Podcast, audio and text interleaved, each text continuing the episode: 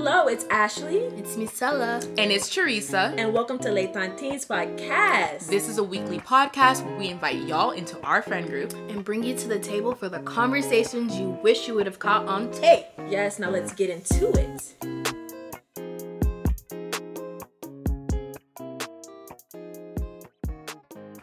Right, guys, welcome in. Um, thank you for tuning into our podcast. Um, thank you for tuning into this episode. Shout out to all the people who followed us on yes, our socials. Yes, we yes. love you guys. Yes, guys, y'all followed us. And right now, we're recording our first episode ever, and we already have 102 supporters. So that means the world to us. Fam for life. Yes. Thank you so much. And obviously, if you followed our social media, which is at Les Tantines um, podcast on Instagram, you know that we are basically starting this platform as an outlet for three black women to talk about things that, you know, affect their day to day and, you know, just little antidotes here and there and, you know, societal problems that we face. And we are also we often have our voices suppressed mm-hmm. because of different factors. Mm, so yes. the fact that we have a platform to talk about it and really give our takes on things is really important. And a big thing that's happening right now um, in the culture and in the media is black women being unprotected by various factors. And that is going to be our large topic today. So without further ado let's talk about a big one today that's been in the media for now how many days like, more than 100 yeah, yeah, like like several months. Since March, several months. three months. Yeah, yeah about three months. So breonna taylor take it away. All right, so for those who do not know, let me give you a quick summary of the story of Breonna Taylor. She was 26 year old woman. Her and her boyfriend were asleep at night in their home. All of a sudden, from their point of view, uh, policemen knocked on the door, or they didn't knock on the door. They said they knocked on the door, but from Breonna Taylor's point of view, they uh, beat the door down basically, and they rushed in and they started shooting Breonna Taylor and her boyfriend. Now, the policeman's reasoning for this was that they thought that Breonna Taylor and her boyfriend had something to do with uh, a drug deal or some sort. They thought that there were drugs in the home. However, when they searched the, the home, they did not find any drugs whatsoever. So it's still a little tricky on the details and we're still catching up on it. But basically, Breonna Taylor lost her life due to the policeman entering into her home without a warrant. A no knock warrant. Yes, they said yeah, they had a the no knock warrant. warrant. For the mm-hmm. wrong house. exactly. And it was for the wrong home and a life got taken away from it. However, how this applies to our topic of protecting black women, her boyfriend protected her the best way he knew how. And we're going to get into that in just a little bit. So, I just want to raise a, a big point that people who don't really see the value in the story often bring up. They say that the boyfriend shot back at the police and all of these things. But I feel like if we take the politics out of it, um, anyone would defend themselves in their mm-hmm. home if mm-hmm. there was an intruder. There's nothing political about somebody waking up to guns in their face and shooting yeah. and defending themselves. No one can make an argument against that. And the fact that this woman lost her life and her murderers, which is what they are, murderers, mm-hmm. have not been arrested is ridiculous. And it shows how much, to the extent, like, we hear crazy things about, you know, people getting killed and all these things, but the fact that these people, it is an open and shut case. They killed her in her sleep and have not been arrested is ridiculous. And I mean, everyone who's on social media has been seeing this as a trending hashtag for um, months now. For months now, you know, arrest um, Breonna Taylor's killers, arrest Breonna Taylor's killers. But I feel like she's not a hashtag. She was a person. Mm-hmm. Yeah, she was. And y'all keep person. in mind, like she was an EMT, so she put her life on the line for other people mm, as yes a job. Mm-hmm. That's what she did. She woke up every day, she exposed herself to the virus and she put her her life on the line for other people and she was killed senselessly. And that's it's the irony of someone who dedicated their life to saving people's lives. Her life wasn't saved. Yeah. Mm-hmm. It wasn't protected. It's not being pursued. Nothing. There's ju- the ju- the who is it? The district attorney mm-hmm. who is comfortably getting engaged, going on social right. media, yeah. not doing anything, saying n- nothing, and a black man at that. So this is not even. We're not even gonna play a race card on this one. This is just the system. Mm-hmm. He's not protecting her life, and I saw pictures of one of the cops on the beach on vacation, um, living his very best life. First of all, during COVID, which is a whole nother thing, that the fact that this man can comfortably live his life without fear of retribution or prosecution because the system protects his life over hers is a problem. Yes. It is a big problem, and I think it's just, it's heartbreaking. Like, thinking that we are, what, 24, 23 years old mm-hmm. growing up in this country that's supposed to be the land of the free, home of the brave, you know, all of these things, but like fearing that even if I don't do anything, people are like, oh, you won't get shot by a cop if you don't break the law. What law did she break by going to sleep? Exactly. In her own home. in her own home. In That's her the own biggest home. thing. Like you're not you're safe nowhere. Mm-hmm. You know, she was asleep in her bed. She woke up to the sound of people intruding into her home. Her boyfriend did what he was supposed to do by defending them. And these police acted like they were coming into like a gang initiation, shooting up the place and killing her. Yeah, there Wait- were definitely. Um, I'm sorry, but there were definitely a lot of protocols when I read Breached. the story that I felt like that weren't called that weren't followed properly, that um, were breached and that were kind of used but not really. You know what I'm saying? As you see with a lot of these stories, and it's just it's it's heartbreaking. It is heartbreaking. It's it's the worst feeling to know that even if you follow the law, even if you cuz first of all, I want to interject the people that believe that if you break the law, you should be killed. That's not a good reason. I'm just going to throw that out there. If you disagree, let me know in the comments, but I'm going to let you know you're wrong. But the fact that this woman was asleep. Mm-hmm. There's not there's nothing we can do that's safe. And the fact that even it's been a hundred days. Yeah. One hundred more than a hundred days. And it's so plain away. Did you know that the the petition for her life has reached 10 million signatures? It is the second highest petition in history. And no one has done anything. Nothing.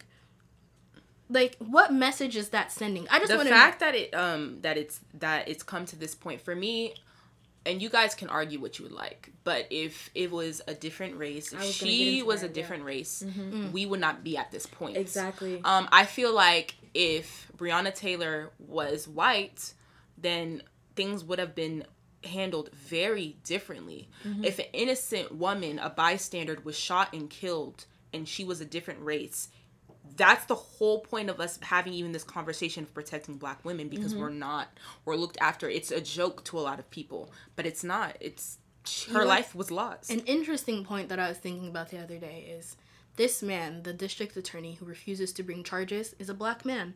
He's getting married. That means he's going to bring a black woman into this world. What message are you sending for your potential future daughter? That you had the chance to make a difference in somebody's life just like hers, and you didn't do it. Instead, you had a party, put it on Instagram, refused to even address this. What message are you sending as a father a potential father? Because you're going to have black kids.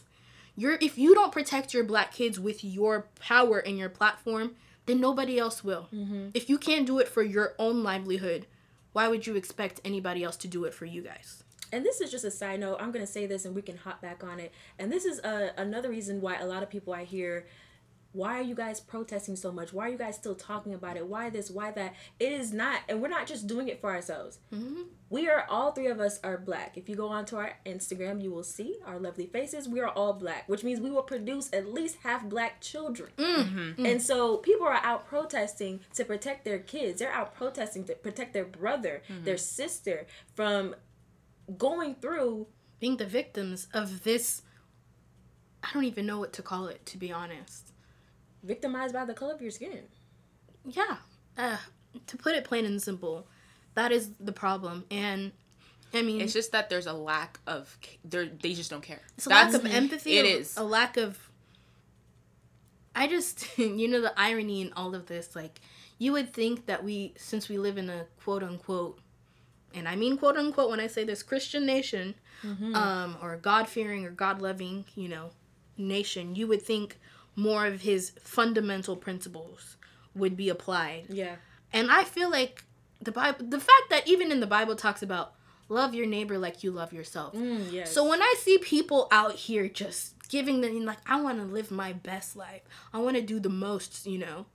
All of these things. It's like but if your neighbor is suffering and you're just more worried about living your best life, but on Sunday you go make sure look your best in front of the Lord, you might as well not go. Mm-hmm. You might as well not go because you're forgetting the number one principle, which is love your neighbor. And I don't believe in the United States that the collective mentality of love, your neighbor, love your neighbor, watch your neighbor is applied. Ultimately, yeah. guys, what happened to Breonna Taylor was a failure in the justice system. Mm-hmm. We're not doing what we need to be doing as a criminal justice system to be defending our women of color. And I want to touch on this really briefly because I think this is very important. Yeah. This is relevant in society right now.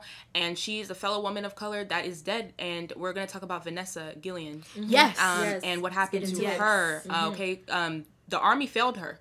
Um, she was sexually assaulted, yes. Mm-hmm. and now she's gone. Um, and their her family had to take it create the buzz. Yeah. They had to take the initiative to go looking for her. They mm-hmm. had to mm-hmm. create that social media presence to get people aware of the situation that happened in Fort Hood. Yes. Mm-hmm.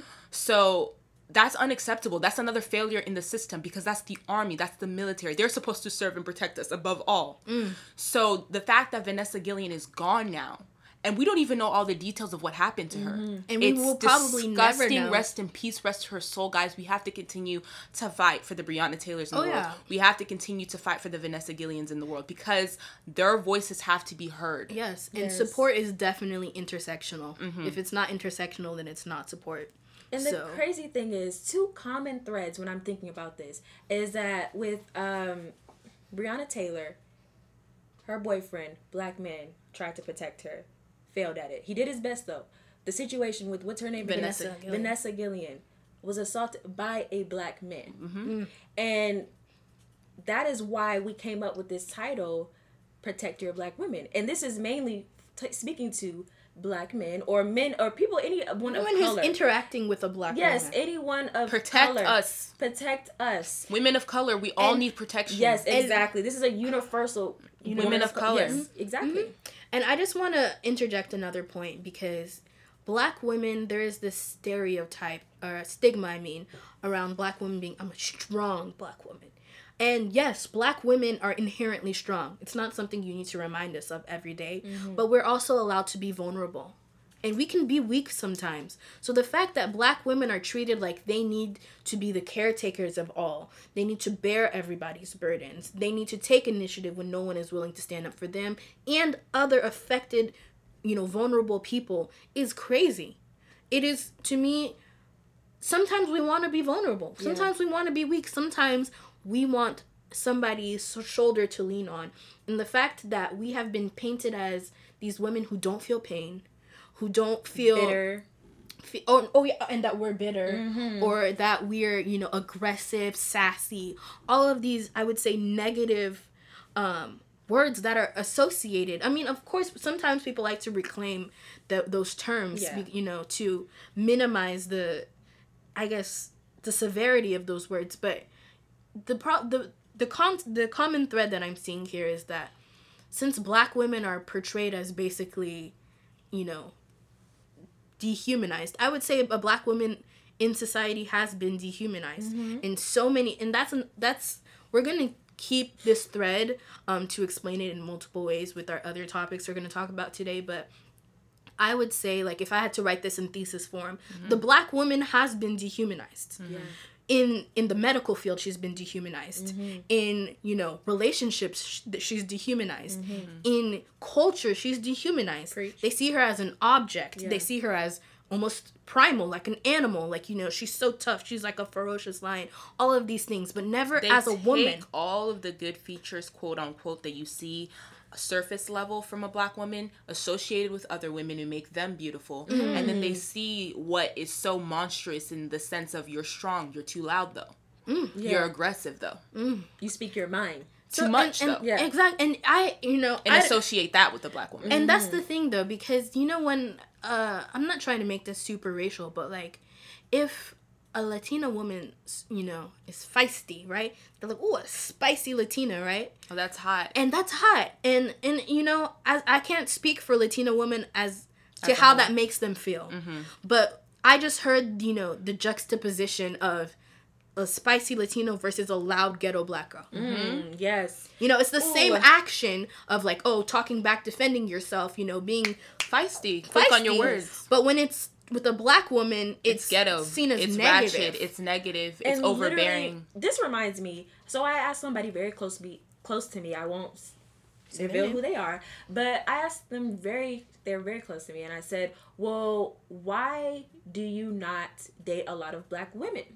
And what he told me was, "I don't date a lot of black women because most of them are ghetto." And this is from another black man. Mm-hmm. And immediately we got into that conversation. However, this is a prime example of what we have to deal with on the daily basis. Like who who told you that mm-hmm. all black women are, Are ghetto? ghetto. And it's funny because, you know, the way things become stereotypes and the norm in societies is because they're, you know, presented over and over and over and over again. Mm-hmm. So when you see women, like for example, in media, if you see a black woman character, she's either oppressed or sad, mm. can't have love, or you know, it's always it's never the light, airy character because this is how black women are viewed Portrayed. in society. Mm-hmm. Yes. They're viewed as these oppressed, you know, just burdened, just can't get it together or, or aggressive or whatever. And it's so sad to me because the those images are being passed down to future generation of men and that's how those They ideas are being instilled trained, in them. yep, Right. So Yeah. they automatically see us. And it's in honestly that's why I love that we're having this platform because I really feel like we want to change the narrative that black women are not just these aggressive, loud, uneducated, um, you know, super strong, super tough all the time. Like, no, black women are allowed to be vulnerable. They're allowed to be weak sometimes. They're allowed to not know the answer. They're allowed to speak their minds. They're allowed to feel beautiful without being compared to someone else. They're allowed to be beautiful in every shade, not just Ooh, I was gonna despite their that. shade. Yes. But in every shade, they're allowed to be beautiful. They're allowed to be providers, but Mm-hmm. they're also allowed to be taken care of. They can be all things. I don't feel like we should narrow them into these certain box. yes into these boxes Mm-hmm. and then because i feel like it adds onto the reason why we're so unprotected because i feel like they feel oh black women can protect themselves. They're always out here marching for everybody else. They're always out here you know taking initiative for everybody else. So why do they need us? They got them. But that doesn't make any sense. Why wouldn't you protect someone who's protecting you? Exactly. Exactly. But, you know, since we've been touching on, you know, relationships and um, men and how we're viewed, I feel like we could bring up another topic, which is one that was in the media again this week, which is with Ocho Cinco and his ex wife, um, Evelyn Lozada. yes. So, So basically, just to give you guys another brief synopsis of Ocho Cinco and his wife, they um a few years back, I believe, they got caught in a situation where Ocho Cinco headbutted his wife Evelyn Lozada at the time, and everyone it just came out very randomly, and everyone was trying to figure out what happened, what's going on, what's this, what's that. They were attacking Evelyn for, oh well, how dare you out through her that this was not the first incident that had occurred. Exactly. So- So, he tweeted Yeah, um, that this, you know, this just ha- transpired essentially in three seconds. That's the big thing. Um, three seconds of a lapse of judgment, and losing all his of a sudden he lost his career because of it. And she wanted to make it known that first of all, it was very painful and traumatic for her to have to go on live to defend herself because she is the victim, Mm-hmm. and she's trying to work through the trauma of the situation. But like Ashley said, it's not the first time that that's happened. They've been in multiple situations where there's domestic violence has occurred, and he really hurt her, and he needs to not be painted in this light where oh you know you guys should give him a second chance of course people are redeemable but let's also look at the fact that she is a victim and she was hurt And they say things like, again, to what you were saying earlier, Musela, with Evelyn, they were saying, oh, well, she she has a loud mouth. And, you know, oh, well, she shouldn't be saying that because she has an anger issue. So I can see how that happened. They're figuring out any way they can to paint her in a picture. And paint the discredit her pain. And, mm-hmm. dis- and again, dehumanize. her exactly and so that just makes me think about like like you said all everybody is redeemable right but i feel like part of the redemption process is truly owning up to what you did Mm-hmm. so if you're trying to minimize it so you know you can get speed along this redemption process you're not fully going through the process. Yeah. So I would have respected him more had he been like, I lost my career because I did something unspeakable. Mm-hmm. And I did it multiple times. But I'm not that person anymore. But the fact that he was trying to glaze over what happened Right. and say, like, oh, it was just, you know, a momentary lapse in judgment and I lost everything. Well, okay, you had a few momentary lapse in judgment. And that's that's my thing. It's like you I feel like you didn't even have to quantify what you did to her. Exactly. You didn't have you to didn't have to add the three seconds Three in there, like to make it seem like, oh my god, it's just this It was one just, you know, small. I popped moment. off one time and I lost everything. But you, one, you still did it. That's we can't glaze over that. You did Yeah. it. But like Theresa said, everybody is redeemable. So now she has to relive her pain not only privately but publicly because you brought her back into the spotlight in in a sense that, you know, I mean, she kind of did this to me. Like it was her. I did this to her and I lost my, you know, my career over it. But the fact like you said she had to go on there and defend her pain. It was a It's not problem. right. Yeah, it's and not it's- right. And it's I mean, and that's definitely the nuance with being in a relationship in the public eye. Mm. Everything is so public, so you feel like you have to put a PSA out there when anything happens.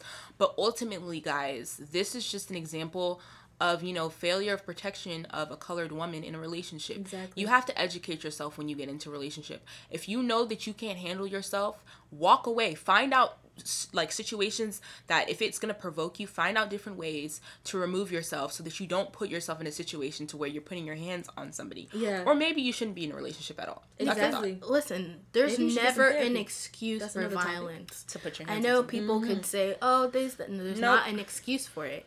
So, like Theresa said, if you know that you are more prone or you your anger can take you to a level where you might do something that's out of character, walk away. Seek help. Learn, get counseling, get guidance. Mm-hmm. Get the tools you need to be successful in one, managing your emotions and your anger, but also be successful in your relationship and also be a proponent or not a proponent, a partner to a black woman. Mm-hmm. A good way and you really he owes i don't want to say he owes her nothing but because they're not in a relationship mm-hmm. okay but a good thing if you naturally in your mind if everybody had already made this a great thing to do which is protect women of color mm-hmm. he would have automatically without even hesitating got on there and said you know what guys don't even talk about this. We're not even about to bring this up anymore. Mm-hmm. Even though they're not even together. Of course you don't have to do that but just it would be in your mind. You know what no, i'm saying and, and that's that's the thing. The fact that I I mean I haven't looked into this more, but I haven't seen him respond to her, you know, responding to him. Yeah. And like you said, if if he truly cared about someone at any point, any point, when you see them being done wrong, and especially at your hands, you should be the one to step up and be like, "All right, guys, this was something I um, I outed publicly, but I just you know don't give her hate on something that I did." yeah You know, own up to it because that's what I'm saying.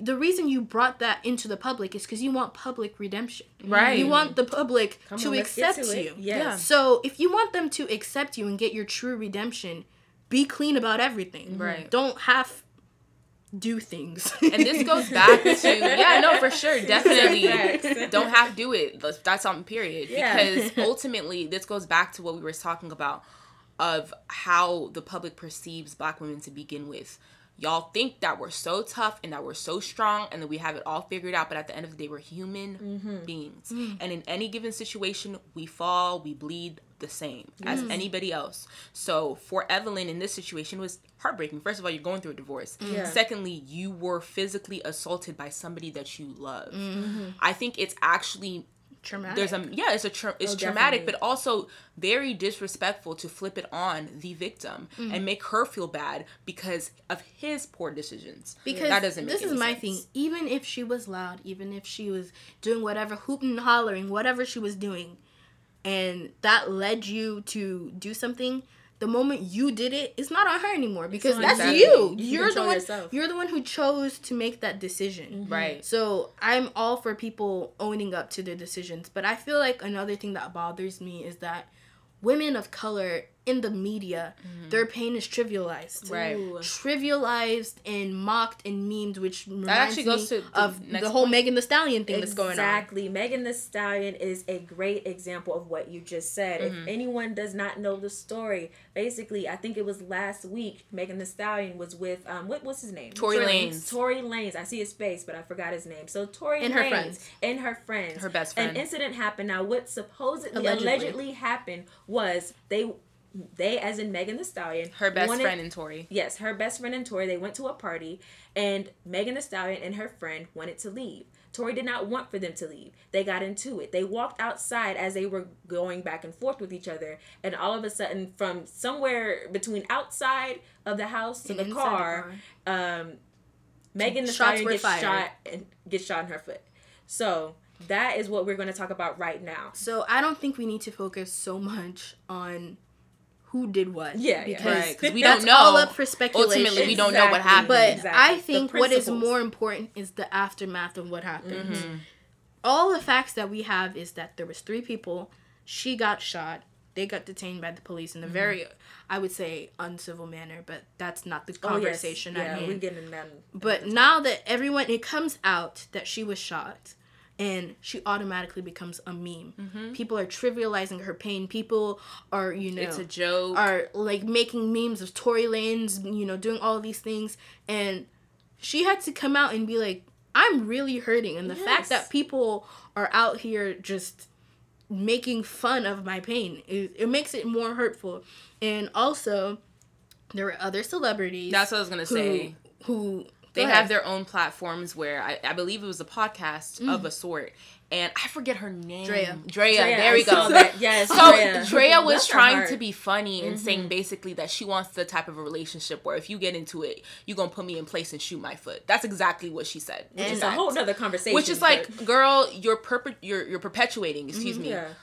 A version of relationships that are very toxic and mm, unhealthy. yes. You're trying to mm-hmm. joke around, but you're actually playing with somebody. Like you Somebody's guys have to think about the fact that Meg could have lost her life. Yes, her mm-hmm. her foot was shot and she's There's- fine, There's arteries in your feet. but she could have lost her think. life. She was scared for her life, and she's admitted that she is very thankful to be alive today. And Because it's like, she, I'm sorry, go ahead. No, because the reason why I feel like what you said is so important, because in her statement, she said that it w- she was victimized by people she is very close with, mm-hmm. and this Yeah. was an intentional attempt on her life. Mm-hmm. So imagine being surrounding yourself with people who you feel have your best interest at heart, and then almost losing your life on their Because accord of it. Yeah.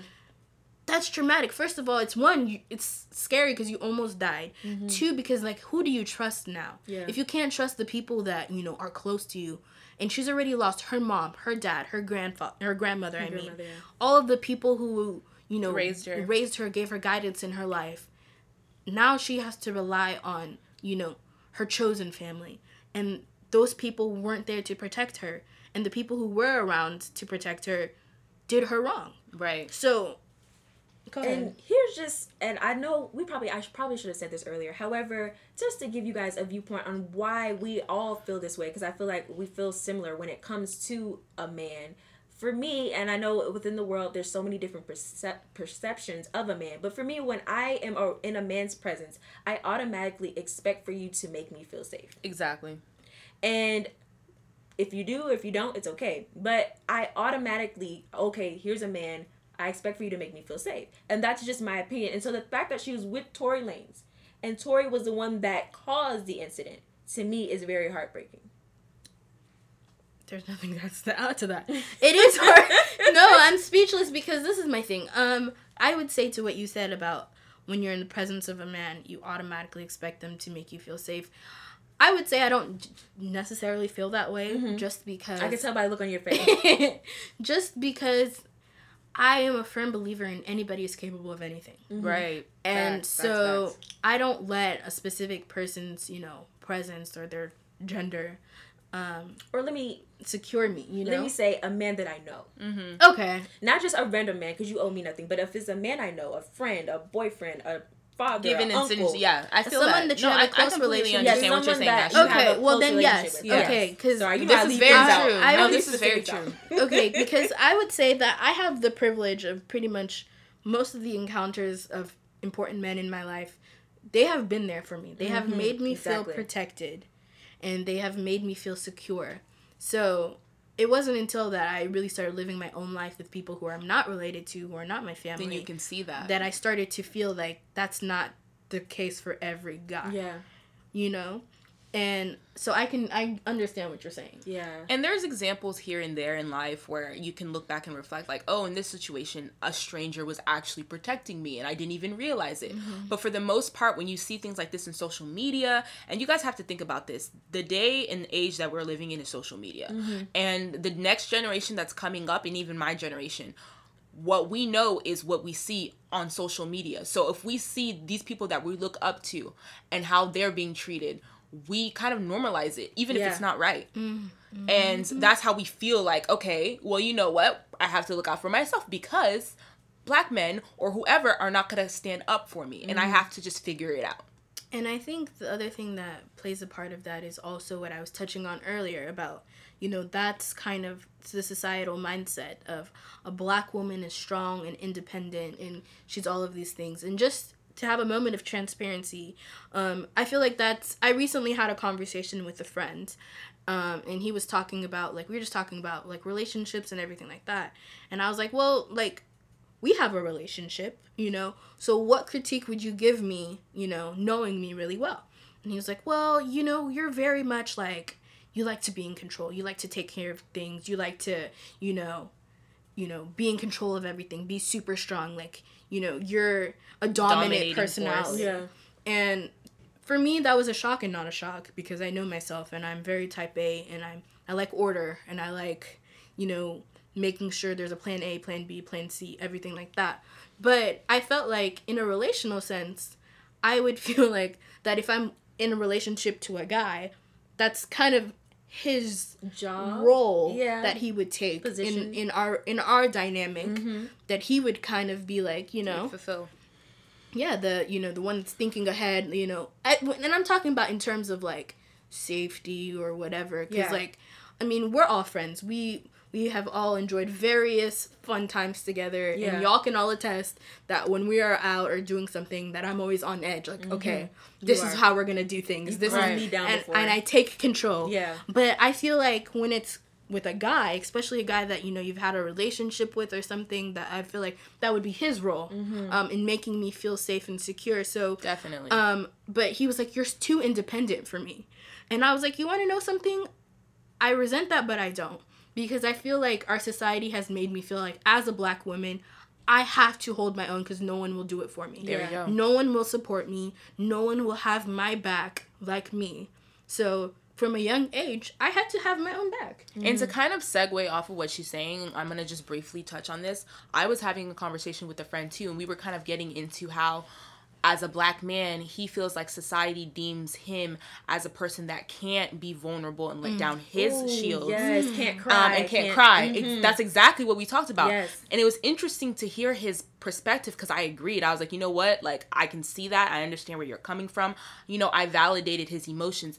But on the opposite side, that's what black women have to face. Because this is the thing. You want us to be vulnerable and break down our and break down our walls to be able to be in a relationship to where i guess how Musela was saying the whole um how do you say co uh The roles. the yeah the Yeah, roles, roles. Mm-hmm. between the traditional roles so to speak between a man and a woman are fulfilled so the man feels like oh you know she she opens up to me i can take care of her i can provide for the her pants. but at the same time you expect us to be You're a certain head and I'm the neck. exactly honestly though but at the same time you guys expect this expectation of how black women should be so when he was saying that i was like you know what i can see what you're talking about and i can see how it relates to me as being a black woman so Musel, to touch on i guess how, what your friend said it's just kind of like a double-edged sword because you're kind of doomed if you Do doomed if you don't. Yeah.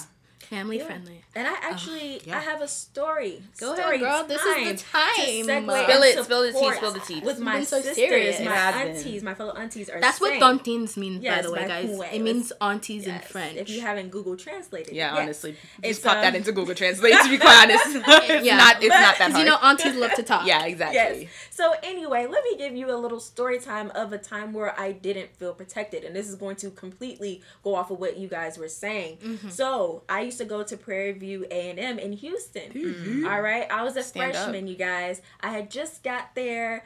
Met a guy, we fell in love, quote unquote. I really thought I Mm. was in love at the time, but mm-hmm. whatever. He was older than me, which I liked. So I felt like, okay, this man is going to protect me. He had a background that I'm not going to get into his business, but they let me know mm. this That man he is could hold going it down. to protect gonna hold you down, me. yeah. Okay, well I was wrong. So the, Aren't Plot we all? twist. So one the itch, the situation that happened was one time he texted me, "Hey, come outside. We're going to Buc-ee's. If you don't know Buc-ee's, Google it. It's like a big Walmart with gas. The best can get gas It's the station biggest ever. gas stations like Shout you out can to find Tejas. Yes, and so I was like, And okay. this is not sponsored, by the way, guys. No, But you can sponsor us. exactly. You want to. like. But anyway, so I said, okay, well, I'm down. I'm ready. You know, I got cute. Went downstairs to wait on him. So as we this and mind you, this is I we've only known each other for like a month or so. So as we um as he pulled up in the car, I noticed that there was another man in the car. I did not know the man, did not know what was going on. But I got in the car anyway. And so we started driving. Now I know my way to Buc-ee's, you guys. Okay? You take the highway. That's the only way you can get there. We started going a back road. And my my boyfriend at the time was not driving, the guy was. And so I, I whispered to my boyfriend, I said, Hey, I don't feel safe. I don't know what we're doing. And he said, Oh, we're going to Buc-ee's Love. And as soon as he said that, the guy sped up. And so in that moment, I freaked out. I was like, Nope. You know, we're gonna do the clean version. Um, because at that point I wasn't too close to Jesus. But basically I let them know, stop the car or I'm gonna yeah. start really acting a fool. And so they pulled over, they stopped the car, and I ended up walking back to Prairie View A&M. Now, a good thing that he could have done was if I told you I'm feeling unsafe, you let him know, hey, we need to chill. Or how about just not invite him at all? Mm-hmm. I don't know this man. I don't know what's going on. Probably didn't have a car. That's Yeah, and if you don't have a car, he knew I had a car. We Mm. could go in my car. There were so many different things, but in that moment, I felt like he disregarded my emotions. Mm. And not only did he do that, PB is a small campus, so he started spreading rumors about me because Mm. he was mad that I did that whole situation. So that is. Mm. And a- did he get out of the car with you and walk with he you? No, you I walked home by myself. That's the problem. It wasn't that far. Um, That's not the problem. The yeah, problem no. was, uh, yeah. Buc-ee's is like ten minutes away, but basically, I had to walk back by myself. That's not okay though. Listen, guy, if you're listening to this podcast, I hope you learned something. You probably are. Listen, If you, you still haven't fine though with your chocolate. I was trying to give him Sorry, a go ahead. good lesson. Go ahead. Don't simp. Listen, No, you're probably sorry. single because you did not know how to treat a woman. Listen, Exactly. and if you don't learn anything today, learn this. When a woman gets out of the car upset, my friends, you either stay there until she's not upset, or you are gonna put your car in park and walk her home. Yeah, mm-hmm. pretty much. Because if you can't give her that common courtesy, you don't deserve to be in a relationship. Anyways, Protect those are my two women. cents. Yes. I hope you come to Jesus and learn something. Yes. But um, anyways, another Moving thing on. that we wanted to talk about, since we're still on this topic of relationships and black women un- in unprotected in relationships, I would like to talk about something that was it's a little further back, and it was Lil Wayne's podcast, and Mm. he had um, a special guest, Fofty, fifty, if you Another want. fine one.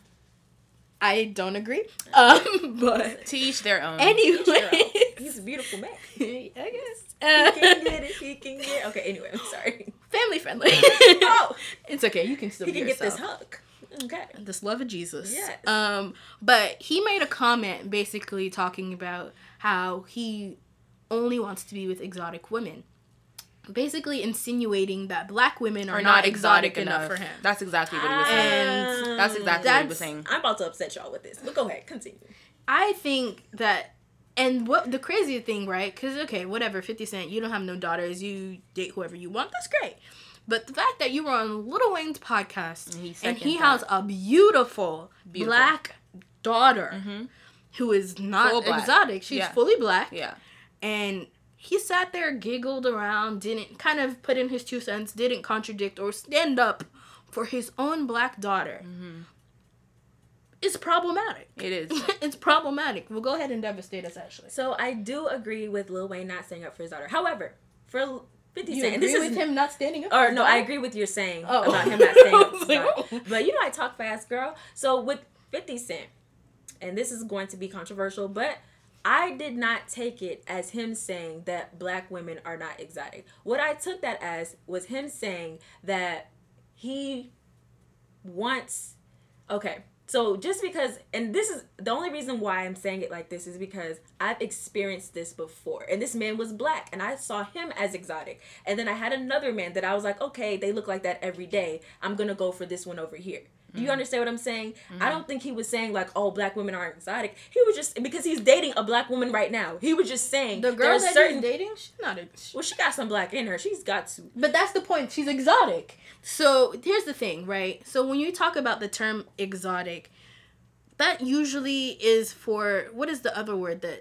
it's more ambiguous it's synonymous with racially ex- ambiguous. yes racially ambiguous so it might, it might be that exotic. he's into black women but a certain type well, of black women. and a complexion. and that's fine and we are not promoting colorism. Being black oh, is black is beautiful. All black is beautiful but, but thing, though, you know. But he the way he comes but here's the thing right? I would give him the benefit of the doubt of or it's just preferences right. whatever.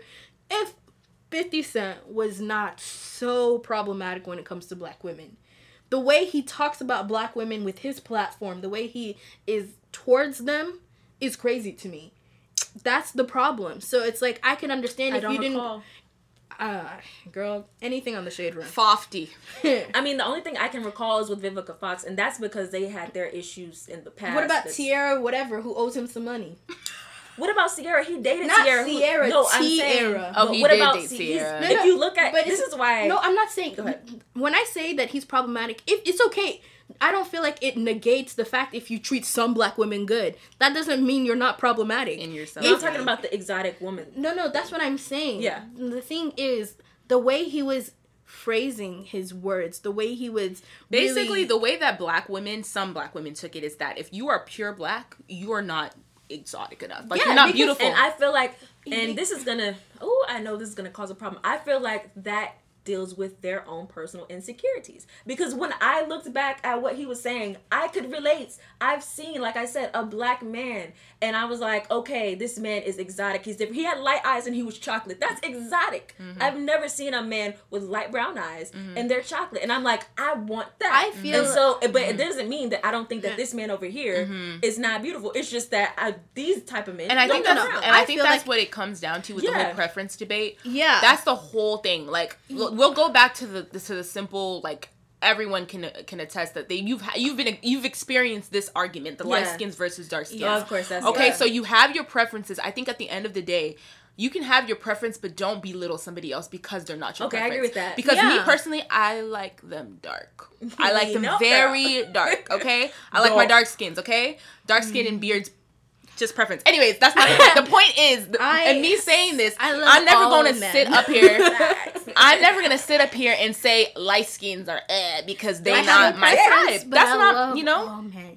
But here's the I thing. Like this is my problem, right? Black, Here, white, we love y'all. But here's my thing. Here's my problem. It's because the I feel like it. It's because we know that the term exotic is synonymous with racially ambiguous. So a lot of you think of a Zendaya before you think of when you say ex- a Lupita. Palmer. Well, I think you that's know? certain that's people. what you because, I don't think like certain, that. No, no, but that's what I'm talking about the Society, societal, yeah, okay. Ex, you know, the exactly. societal understanding of what okay. it means. Because here we want to change the conversation and the narrative. So, like you said, I feel like that's a very positive way to depict exotic, right? Yeah, but that's just how I but, personally depict it. But right. I get you. But society, the the backlash that was from black women was yeah. because he was essentially putting them down to put somebody up, right? Mm-hmm. Because when he's saying exotic, he's not talking about a black woman with, you know, Eurocentric features or something. Mm-hmm. He's talking about pretty much like a light skin mixed with something. Mm-hmm. Somebody mixed with something else. Mm-hmm. That's what, thank you. That's what, you know, the societal ex, you know definition of exotic. And you know his is. best bud. I won't say they're best buds, but they they share that similar kind of mindset as Kanye West. Um, he's Ooh. very controversial, but we gonna get into it because I feel like we might as well. Let's get into it right now. Let's get into it. Let's get into it. So y'all know what happened with the whole Bring North Carolina rally, and mm. essentially mm, this Lord. this man. Oof, I almost said it. This man.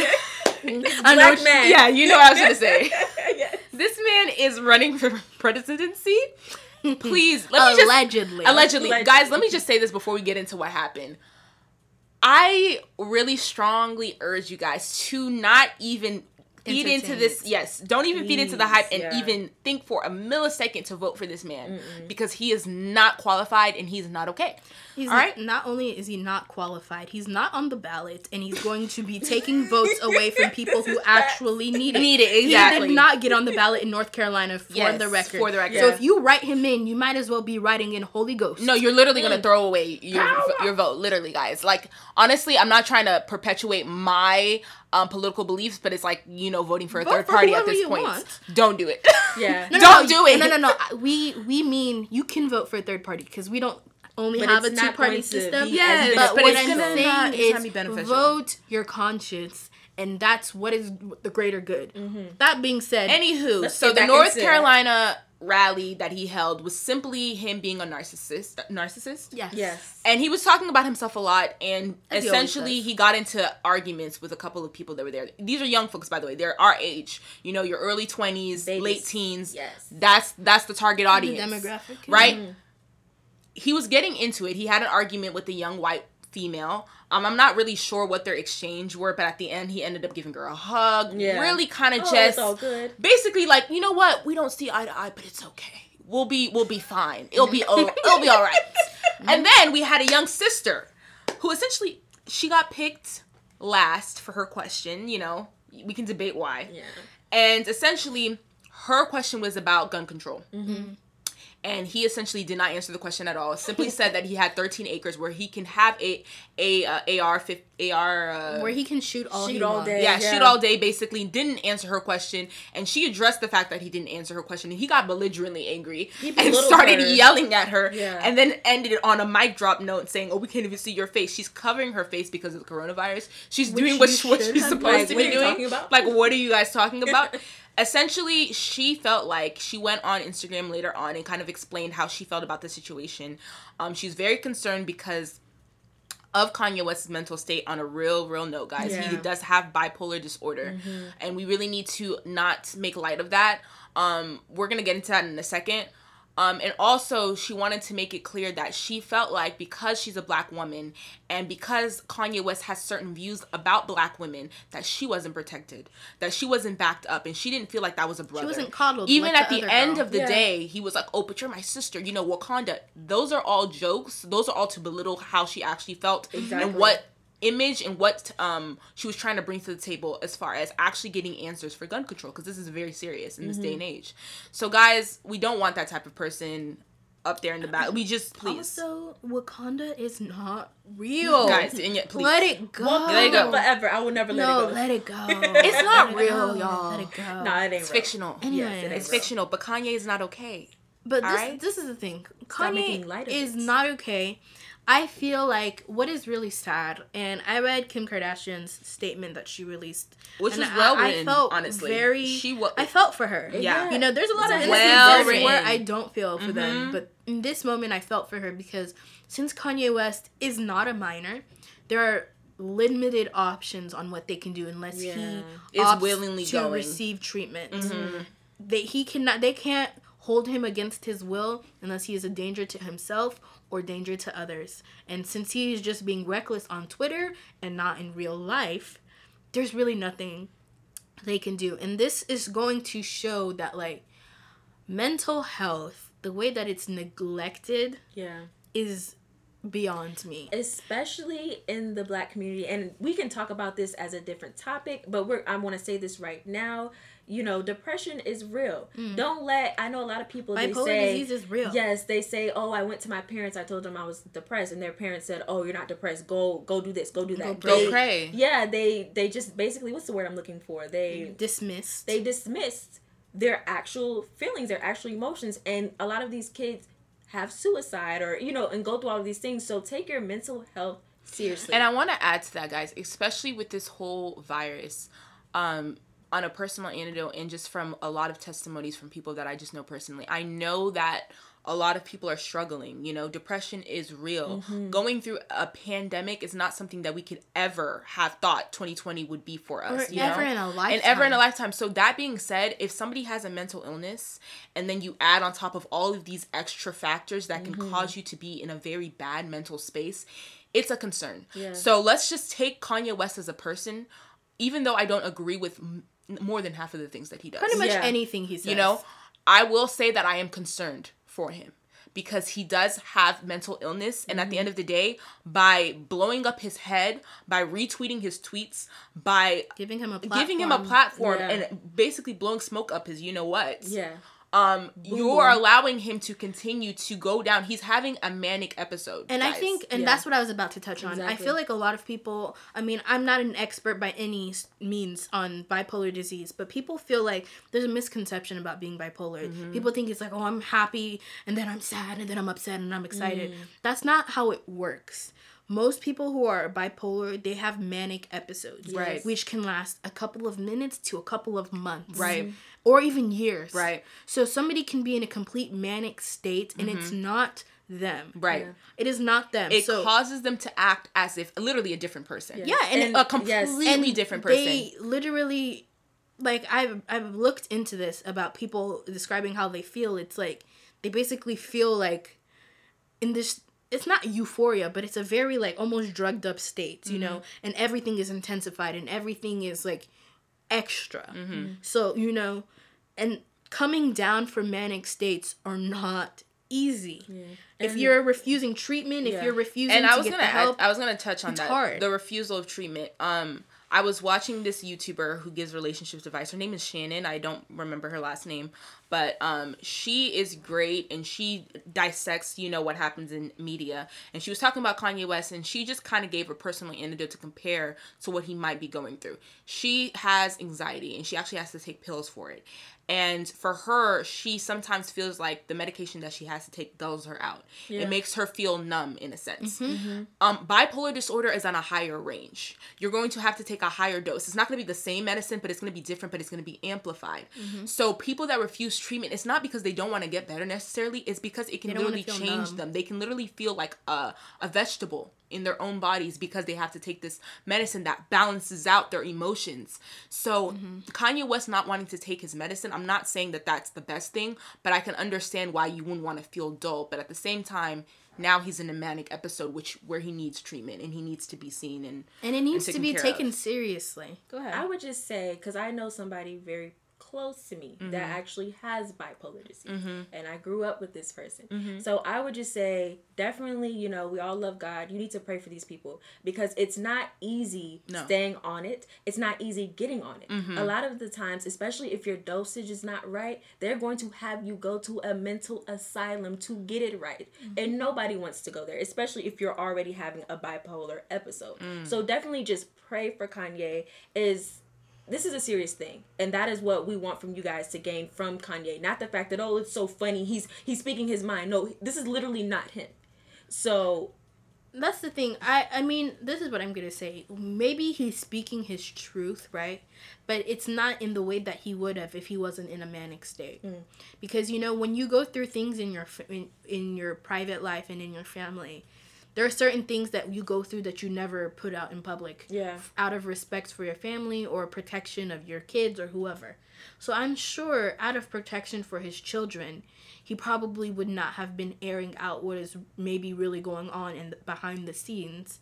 But people are like he's speaking his truth. I'm like, but that's like when a drunk person or you know somebody who is highly intoxicated mm-hmm. on anything starts saying things that they wouldn't have said if they were in a sober mind state. yeah So somebody's truth when it's not in a sober mind is not for everyone's consumption. right. it's not That's the problem. your truth to hear Exactly. Yeah. So yes, he is in this state and he is, you know, quote unquote acting out. But I feel like people need to be taking this seriously about if somebody like Kanye West who has all the resources, who has, you know, what most people physically like aspire to have and is still going through all of this, what more reason than someone who has more, you know, burdens to bear? yeah So I know this is not this is really diverge diverting from our topic of the day, but we really felt it was necessary to bring this up in the conversation because I feel like people do not need to one trivialize people's mental health. Mm-hmm. Right.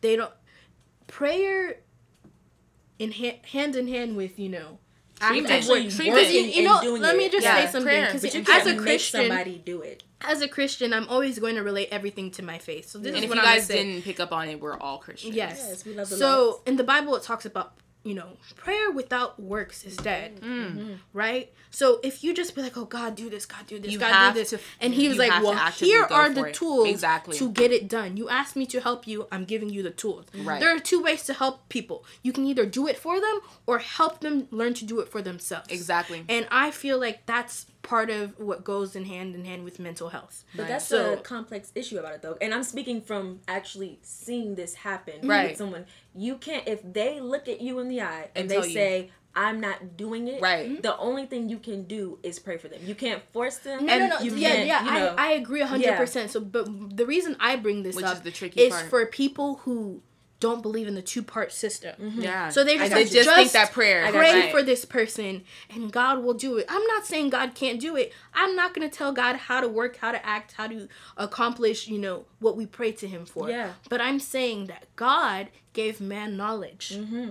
He gave them the tools to survive on this world. Why would he put us here and not give us the, you know, the resources to survive? Exactly. So when people like dismiss other people's mental health, like for example, like you were saying, kids who talk about, oh, you know, to their parents, I'm feeling depressed, depressed, I have anxiety, I, I'm feeling suicidal, I'm feeling whatever, and they're like, oh, just pray about it.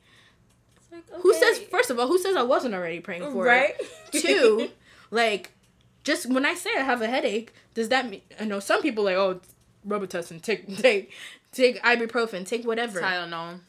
But if someone was having a chronic headache, it even says it on the bottle. If it lasts for a while, you Go need to, see the doctor. doctor. So I feel like the same thing goes for mental health. Yes. So you might take these little things and be like, oh, here's a little fix, quick fix, right? But if it's still persisting, that is a sign that you need to get some help. We don't need to minimize, to guys. We don't need to throw the whole demons or you got demons. We need to. I believe that there are spiritual and- elements to everything. of course. But that does not mean that in the flesh you're not supposed to do something Come about on, it. Somebody. That's the problem. Yes. If you are being, you know, spiritual attacked by whatever, that doesn't mean that like if it's physically ailing you, you're just gonna sit there and take it. Yeah. Absolutely not. That's the problem. So I feel like let's not over spiritualize everything Mm, Right. Because we need to do both. You need to make sure you're physically taking care of yourself, mentally taking care of yourself, spiritually taking care It's of yourself in in all in all dimensions. dimensions. In all In dimensions. all dimensions. And then another point to just add to the reason why um, we brought up Kanye West is the bigger picture. Our young generation, guys, when you turn 18 years old, your civic duty, you need to vote. You need to stop thinking that your vote doesn't matter. Yeah. You need to stop thinking because the the you know your choices, even if your choices suck, which they do. That's just my opinion. um, make it make on make your choice, make your decision from what you got because ultimately every voice, every vote matters. It does. And the younger pool, 18 to 25, uh, that's a statistic, random statistic. I just threw it out there. We're not doing what we need to be doing. And I think that people kind of don't understand the severity of this. Imagine if every decision you, every single decision you made lasted four years. Hmm. Every single thing. That would be. Well, I mean, we're living it right how now. How carefully? no, no, no, no, but no, but how carefully Every and decision? seriously would you take every decision? like a relationship you that you wanted to get out of? Yeah. oh my No shade, no tea. No, that's what I'm saying. saying. Imagine if every decision you made lasted four years. Think about how careful you would be, how much effort and energy you would be into making the mm-hmm. right choice Yeah. that's going to benefit you long term. Yeah. That you can live with and deal with. And why give That somebody is- else the power of making the decision for you? when that you is the have it? energy that you need to be taking into this election electoral year. Yes. So educate yourself. And we're gonna leave links to how to get registered um in your register. state. Yes. Educate yourself. Register. Then vote. Please do it in that order. Okay. Yes. don't just go out and vote. Please. Yeah. And don't, Educate yourself so- and register I'm vote. not trying to shade any major news network, but all tea, all shade, all offense. um, Speak it. don't get your news from the news on TV. Take the time To do your research. look into people's track records. Yeah. Take the time to look in because the other point I want to bring up is because a lot of people think the only thing that's you know up is the election in November. But what about your local elections, guys? Yep. Those are the Mm-hmm. people who make up your one electoral college. Two, those are the people who vote on your school funding, your Yes. student loans, your insurance rates, your homeowner rates, all the things that we are moving into as a millennials and Gen Z into the next phase of our lives, having homes, having families. All of those start at the local election. Yes. So if you're not educating yourself, if you're not learning who is making the decision that affects your day to day, because here's the thing: the president of the United States that affects. mm, It's gonna take. It takes some time to go into effect, but your mayors, your senators, your Yes, Congress people, your school board people. Yes. That is your everyday thing. So please, please, please, please, please wear your masks and go get educated, get registered, and go vote. vote. Please. But yes, now we're getting off of our That's our PSA. our, our, our mental PSA health, of go the vote. day. We just have to throw that in there. I mean, to keep it in the spirit of the government, Musela. I have this is my favorite Yes. one Come I was waiting Come to talk let's She was kinda to waiting this on it. Let me just say this person that I'm about to talk about. she just did a hair flip, guys. I, want to know Um, I just want you to know that this is we are not energy. professionally endorsing anyone. No, but let me say, if she became president Period, in point 2024, Period. I wouldn't be mad. Period. And the person that I'm talking about is Miss Alejandra Ocasio Cortez, Yes. also known as Oh, AOC. Come on. Yes, ma'am. I For hope I said your time. name right. I didn't want to butcher it. She is the current congressperson for the 14th congressional district in the Bronx. Hey. Come on. Yes, and so basically, she testified in front of Congress um, yesterday or the day before Yeah, a couple of because she had an incident with a fellow person in the Congress. Um, I believe his name was Senator Yoho, Mm-hmm. and he, in front of media personnel, called her, and I quote, and I won't say it, an effing B word. in front of colleagues and in front of the media. Now I just want to pause. I'm gonna let Musela continue with the story. But in what professional environment is that Mm, ever okay? that. If you're at work Mm-hmm. and you were upset with a with a colleague, or you were talking to your boss, or your boss was talking to you, how would that go? How would that be acceptable to call somebody You would be immediately effing B word? reprimanded. What would happen? and Okay, dismissed. unpause.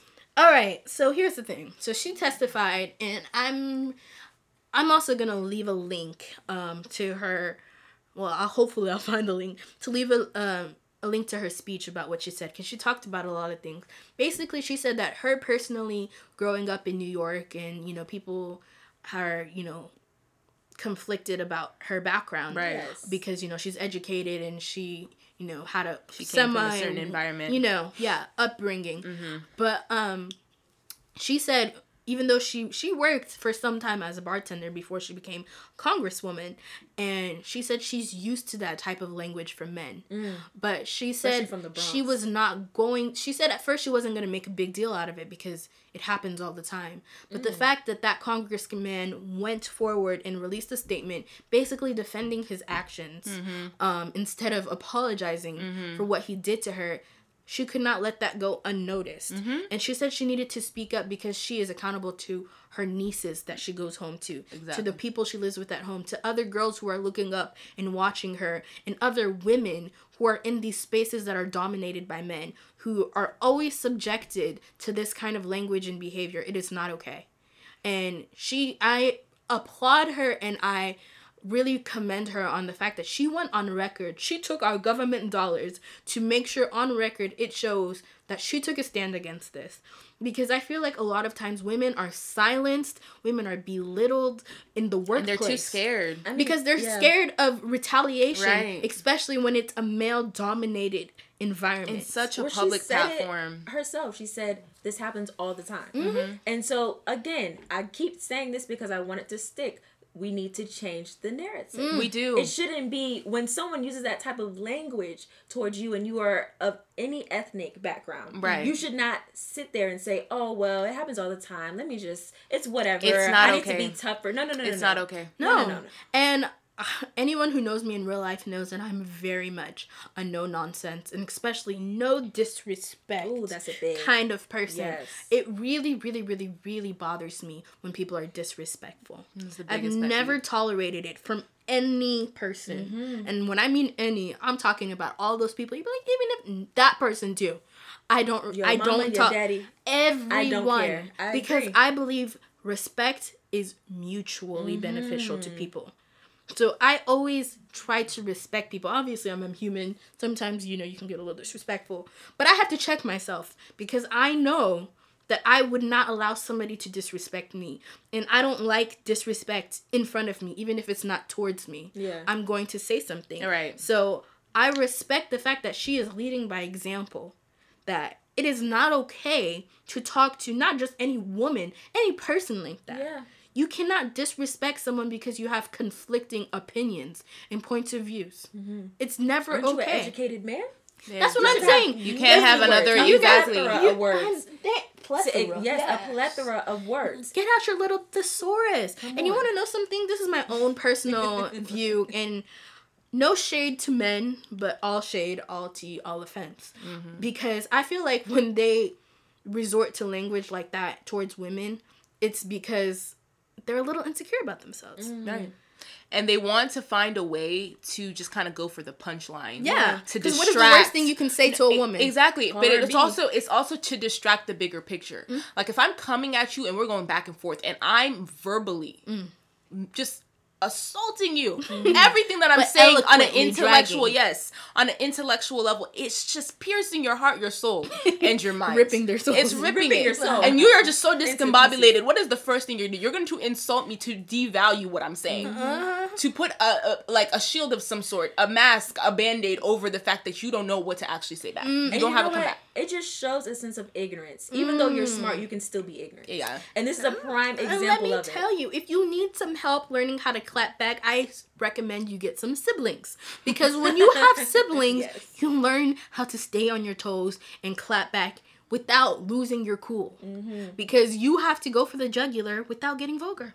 At the end of the Because your parents are day, I think that AOC, she's amazing. boss. She's a boss because being able to stand up for herself and, you know, essentially put people in their place, she made it very clear like, I am somebody's daughter. You don't want your daughter to ever go through what I went through. Mm. So let's not normalize the disrespect. So I feel like all women that are listening to this, all men too, you should all gather that same mindset Right. as AOC. yes. saying? Don't let anybody disrespect you. Please Stand up for what you believe in. Mm-hmm. don't first of all don't disrespect other people Right. but and also the fact that the i want to bring this back into the women are not protected thing Mm-hmm. um because she said that his colleague was there a fellow congressman colleague and he did not speak up he Mm, I've did not there. stop Yeah. the language or the abusive tone that he took with her Mm-hmm. he said nothing he was compliant complacent i mean he was complacent was like- and that's the problem. You, as a man, seeing another man disrespect a woman, you, the can't be like. "Hey," Right. or you know, I mean, he's not gonna be saying "hey," you know, but Hold hold Listen up. here, sir. hold your Stop there, horses, sir. That is not okay. you know. But Never that. never No, I definitely and being in that situ uh, being put in that situation will definitely motivate you to gather the mindset that we have because I remember a few years back I literally have been screamed in the face before by a grown man. I mm. mean, I'm talking about That's right smack not in my face. And the crazy Better thing than me. was there were a bunch of people around watching him scream and disrespect me in my face and nobody did anything. not okay. see, I know I just Yeah. didn't condone violence, but I so I had to pray for repentance because the first thing that came to face. my mind, Was I was violence. like, "But what And did you I, do?" I well, you know, I was so like I was so shocked. I'd never had a man disrespect me like that. My dad, listen. Ooh, that's what I was my about to dad say. loves the Lord. But um he he he's he from the uncle- church, but he wasn't born in a church. yeah, he told my uncle, he That's said, and they were definitely in protective mode. We're gonna leave it at that. And that's, but that's what I'm saying. If my Yeah. father does not call me out of the name that he gave me, who are you? ooh, Who are you? self worth. know yourself and Yes. add tax. And that's on. What? But the last Period. thing Thank we you. wanted to touch on was something because I know we've been going super hard on black women being unprotected, and I know we talked a lot about black men, but I feel like I would like to flip this on a positive note. Go ahead. And Flip it. so basically, here's the thing.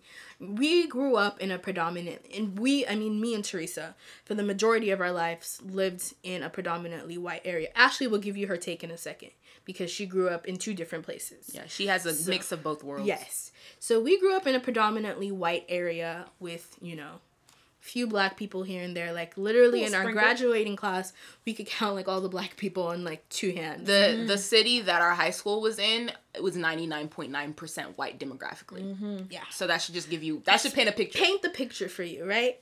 So growing up in that, um, basically, guys, guys are they're they're human. They want to do with you know they want to follow the trends and do what everybody else is doing. So right here's the picture: black guys in a predominantly white school. So that means there's more white guys than there's anything else. What are the white guys doing? Dating white girls. So what do the black guys want to do? They want to date white girls, right? Mm-hmm. So that leaves us just kind of chilling. Dry as a I mean, but here's the thing. High school was was so interesting, bro. High High school I mean, there was, you know, entanglements here and there. Oh, Yeah. a But- bunch, a bunch. a hot mess. But it was nothing serious. And thank God I was more into One Direction than I was into guys. Um, Shout out to say fan fiction. shout out to One Direction's 10 year anniversary I that was cannot stand One yesterday. Direction. No Shout offense. out to Wattpad. This will be your last episode. with the You, I thought you knew that. Shout out I to didn't like High Wattpad School Musical, none of because that. I definitely romanticized my life What does that more. have to do with One Direction? High School Musical. That is, to me, they're in the same. Oh, the same realm? Annoying. mm, okay. First off, I love them individually. I love each Come and on, every one and of you. Harry Styles. Yes, but And Liam, musically, Niall, Zayn. musically, And Niall, it's, they're my it's top just- three. I guess it's because of where I came from, but that's a whole nother. Okay, but anyways, Sorry, that's, Liam and Louis. we, we've got off track. Theresa. this is true. Anyways, here's the thing, right? So Theresa and I, we we have these long conversations all the time, and basically, I was saying that like I feel like I grew up kind of in a bubble because most of the guys that I interacted with in my life, the majority of my life, romantically, were African guys. Right, so I'm, I want to make the distinct difference between African American and African. I don't believe that there's a difference, but there is. I'm just for Just the sake geographically. for the- Culturally, yeah. for the sake of the conversation, yeah, I get- we're mean, going to say this Somewhat, because we yeah, are somewhat. right, with a capital K. Yes. capital B. K. Facts. Anyways, so here's the thing. So being African myself, I'm from Congo, the Democratic Republic of Congo, Hey, hey, and hey. I'm also from Rwanda. Legs. Rwanda. And Theresa is from I'm 100%, guys. Come Represent. on. DRC all the way. 243. Let's Stand up. yes. And I'm black. I'm from Tulsa, Oklahoma. Nah, she black. I She got roots though. from the Congo. Yeah, but, she you does. know, She just carried took her. DNA. That's why she. That's why we're sisters. So I was brought here as a slave. I was. Don't bleep that out. I was. She was. You weren't brought as a no, my slave. ancestors. and they were they were enslaved. That's the word. Anyways, Hey. She's telling the truth though. anyways, Worked out on the fields. It's what happened. Ooh, Let's not ignore it. Anyways, it's history. anyways, Anywho, yes. yeah. Back to the point. So, being African, um, I naturally vibed with people who understood, like you know, my cultural roots and stuff, which Yeah. are other African people. And so, when I started dating in a serious manner, they were pretty much all African guys. And here's the thing about African guys, right? In Africa, this sounds like it's a given, but obviously in Africa, it's predominantly black people. So, you know, just like the whole thing about white people in my our city dating other white people, mm-hmm. same thing in Africa. Black people dating other, I mean, Africans dating other African people. Yeah. So that's the thing. So that is their desired, you know, kind of person. So I would say that we we could agree that we've always felt desired By our By Africans. Other. Yes, Yeah. by Afri- by black men. For to me, because when I look at a black man that's African, I'm not saying oh he's African. I just see you as a black person. Mm-hmm. But like, yeah, I I didn't. And guys, feel- I feel like honestly, just to kind of touch base and kind of like go back to the main topic, and I'm not a psychologist, so I cannot back this up with data. But I feel like if you are attracted to somebody, you have the tendency of wanting to make sure that they're good, protect them, look after them. And I always felt like if I was with African men, um, particularly a guy that I was talking to or something like that, that I was good. Mm. Mm-hmm. In that sense. Same. Yeah, yeah. With African American Right, men. right, yeah, right, right, same. right. Okay, but anyway, back. back to I you. forgot my point that I was gonna say about Kanye because it just came back to my mind. At his mom. But anyways, we'll come back to that. But what I was saying was a lot of just like Theresa said, like when you feel like when you are attracted to somebody, you want to protect them at all costs. And so since my interaction was mainly with African guys, you know, that's what I felt. I felt protected, desired, wanted, all anything you could say like that that's positive by, you know, African men. But then when you know I branched out a little bit and started, you know, interacting with like Af- African American or black men Black from men, here, yeah. I started seeing like, you know, the difference. Is I'm not going to say that like it was super harsh on me um because it wasn't horrible, but it was just like we said we grew up in a town where most of the black guys wanted to date white girls. So we're like, okay, well, forget y'all too. Y'all don't want us, we don't want you, kind of thing. So I feel like that's where I would say we can in, um, enter in the whole, you know, feeling undesired and unprotected. But I will actually, I can give a personal anecdote, uh, not anecdote, but like a personal shout out to the black guys that we did go to school with because they were never in my in my own experience. I would say they weren't harsh on the black girls or anything like that. Like in my interaction, Not too much. Not too much. Like I feel like I was pretty much friends with all of them. I was gonna say, I was literally gonna say that. I think that my experience was different because we were the homies. That's all stuck like together. you know and also like m- me personally i i was in sports and so i developed you know attachments that way but when it came to feeling desired by black men and african men because we had both at our school um It was i honestly if i was interested interested in somebody most of the time they did not go to my school. And that's that was that was it. so like it was just kind of like it was and was for a few reasons. One I didn't really think that, you know, they vibed with me on that level. I felt like, okay, we're friends, but it's like nothing more. Mm-hmm. And then two, I just didn't want my business out there. and that's And so that's why you kind of step outside of your school. But then as I got older, and especially being in that space where you kind of see, like, maybe you find this guy attractive, but he's going for a girl that looks nothing like you, Mm-hmm. um, you have to find, like, that self confidence and that self worth within yourself. Like, they're not going to tell you, you tell yourself. Mm-hmm. Um, but at the same time, I definitely got, like, and this comes back to the stereotypes that are pushed on black women. Yeah. that you're not like other black girls. You know you're not loud. The amount of times that i've been told that in my life Yeah. i could if i could literally be a millionaire. Like the amount of times they- and i've they're heard that. shocked, like, But I oh, yeah, always you're clap not back. like I'm not like literally they're like oh you're not loud or you're pretty for a dark skinned girl mm. or whatever the case may be. The list goes on um they're backhanded compliments. It's not a compliment at the end of the day. And it's actually low-key disrespectful. And so. let me tell you, so from my standpoint, you've heard their standpoint. I never experienced that when I was at a mixture, and I don't want to say it's predominantly one culture because, um, or one race because the school I went to in Houston had a great mixture. It was a lot of black people, a lot of white people, a lot of Mexicans, a lot of Asians. Like of literally, my friend, my friend group, we had a sprinkle of everything. that's awesome and so Diversity, You know, I never felt as though inclusion I was not loved or protected or not desired by black men when I was in that space. space.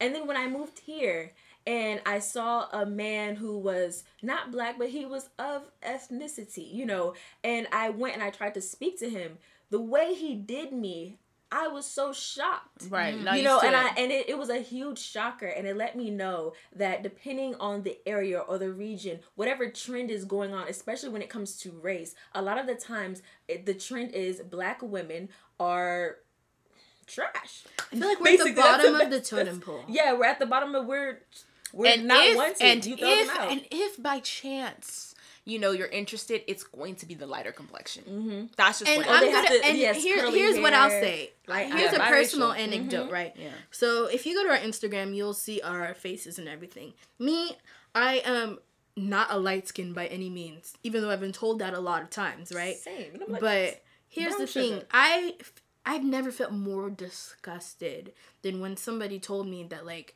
it was they were comparing me to another black woman. And he's like well you know you're lighter. So like i mean like i could i could vibe with you because like you mm-hmm. probably like you've grown up in like a, a predominantly white area. You're lighter and everything like that. You're well spoken you're educated. But like you don't have ghetto tendencies. I was like you've never pissed me off so you don't know that. I've heard of friends. But- that, yeah. That's the thing like it, that disgusted me that you could even say something like that to somebody. just be 'Cause it's not a aware of like who Far approaches you when because me personally uh, depending on what it is like i've been approached by men that like me for my skin. I've been approached by Mm-hmm. men that like me for my body. I've been approached by men that like me for my culture. Oh you're congolese oh that's you know that's something in So to go off of what Theresa was saying, there is a man that we met. okay He wasn't even a man. He was this a, is a, a this boy. this guy all right so we're gonna get into the one guy in high school and middle school that a beautiful. Person. he was a great example of someone who did not discriminate Yeah. i would say he was the most persistent when it came to pursuing black women um, Mm-hmm. in our school and he was a fellow black man um, and we're just gonna call him for the sake of this podcast ice cream man or Bluebell. Yeah. um because we like that name Yes. Now and I'm sorry. Go ahead. Ashley, you could go first. We can all talk about our So, personal Bluebell. You know, I know him very personally, of course, due to the story I just told you. When I when I met Bluebell, I immediately I was like, okay, let me. I'm drawn to this person because he was the complete opposite of what I experienced. Bluebell made me feel special. Bluebell told me I was beautiful. Bluebell just he he was on and popping. Men should take notes from Bluebell. Now everyone from this table has different experiences. Bluebell fought for me one time. I mean, listen, Bluebell was the bomb.com. ultimately i i just say to encourage everyone like if someone is not your preference it's okay um but don't make them feel like they're they're lesser Belittle than them, yeah. because because i've definitely been in situations i used to at a point in time when i was in high school hang out with predominantly latin women and by being in association with them i would be in circle of conversations where men were glorifying their features but talking so badly about women that look like me and i'm just sitting there thinking mm. what good does that do okay if you like this type of girl that's fine no one's mm-hmm. checking for you either way but you don't have to sit here and say that because you're not Latin, because you're not this, because you're not that, because your hair is not a certain way, that you're unattractive. That's not cool. you mm-hmm. are all beautiful. You know, everyone's beautiful. exactly, everyone, yes, yeah, yes. everyone has, you know, their own thing going on. But God has a person for everybody in this world, so you don't need to be doing all the extras with that. So, all in all, I hope you take away from this conversation that one, protect women. Yes. Protect women in general. Yeah, Um, but also, more specifically, protect black women because we are the We most unprotected population. So, if you agree with us, if you want to hear more, um, tune into our next podcast. really quick, guys. On a really positive, positive note, we want to go ahead and just thank the Lord and give a shout out to Nicki Minaj's pregnancy announcement, y'all. Yay. I'm a barb. I'm a barb, so I'm happy. Mm, I'm far from it. Listen, whatever. I'm not a Barbie, but I'm whatever. so I'm a barb. happy. I'm happy for her because I know that's what Itty she, bitty. she's been. Come on, real quick. I'm just kidding. I was on the I'm just kidding. I'm just kidding. anyway, shout out to Nicki Minaj and shout out to Ciara. She gave birth today to Win. Her Yes, son, that's a beautiful, beautiful beautiful, baby boy. name. So love shout out to to Ciara. Shout out to Like a Russell. Win. Yeah, When- Victoire. Win. you know they, they be going for those. Shout out good- to David Victoire. Shout out to Deplique. Right, the please. All our Deplique stand up. All there. our Deplique friends, All not the our artists. Deplique the person. Deplique the. Anyways. Ooh. Anyways, yes. Well, bon, en tout cas, thank you so much for listening to our podcast. We hope you had a great time. And thank y'all for being the best family already. Y'all got us 100 two Something followers. And um, we just wanted to give a shout out to the first black owned business that supported us, and that's going to be OM Rose Skincare. Please go show her some love. And if you would like more on our podcast and how you can interact with us, you can follow us at our Instagram, which is Les Tantines Podcast. That is L E S T A N T I N E S Podcast. And on there, you guys, we're gonna have everything linked in the bio, so you guys can um, look forward to clicking on all the orgs that we're talking about, the petitions and the GoFundmes to help support our friends that lost their dad. And also, I'm going to be posting, and I want you guys to engage and let us know what you guys are to be looking forward to us speaking about in the future. See ya.